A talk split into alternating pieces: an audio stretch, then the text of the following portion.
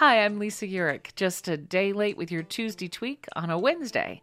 That's what this July 4th holiday did. It made everything feel like it shifted a little. My goal is to inspire just a quick idea that will help you in your store efforts this week, and shifting around a holiday seems a perfect segue into what I'm thinking about today. I'm thinking about my favorite quote on facilitation There go my people, I must follow them, for I am their leader. It's a Gandhi quote, and ironically, I learned today that I've been misattributing it to Goethe for years. So a Goethe quote seems appropriate. We know accurately only when we know little. With knowledge, doubt increases. So here are two quotes in our two minutes as I'm working on opening this store, this on Plenty on Spring. Much talk tonight about how we're going to handle tea and coffee and bites to eat, and it struck me we don't know what we don't know. We're going to f- need to follow people to know some of what we're leading. We're going to need to listen to them, hear them, know our community.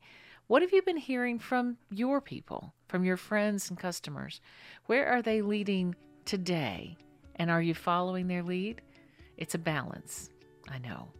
And the other quote makes so much sense too. I know a lot about counters and fixtures and shelves, but I found that with my growing knowledge, doubt increases. I find myself questioning much, looking for better and clearer understandings about what we're doing because the more you know about a thing, the more you appreciate that there is so much more to know. I loved seeing my fixtures arrive today, our cash wrap go into position, and as I saw it, so much of my certainty disappeared. Have I been listening to Ashley, our store manager, about what she needs and wants in that cap, cash wrap?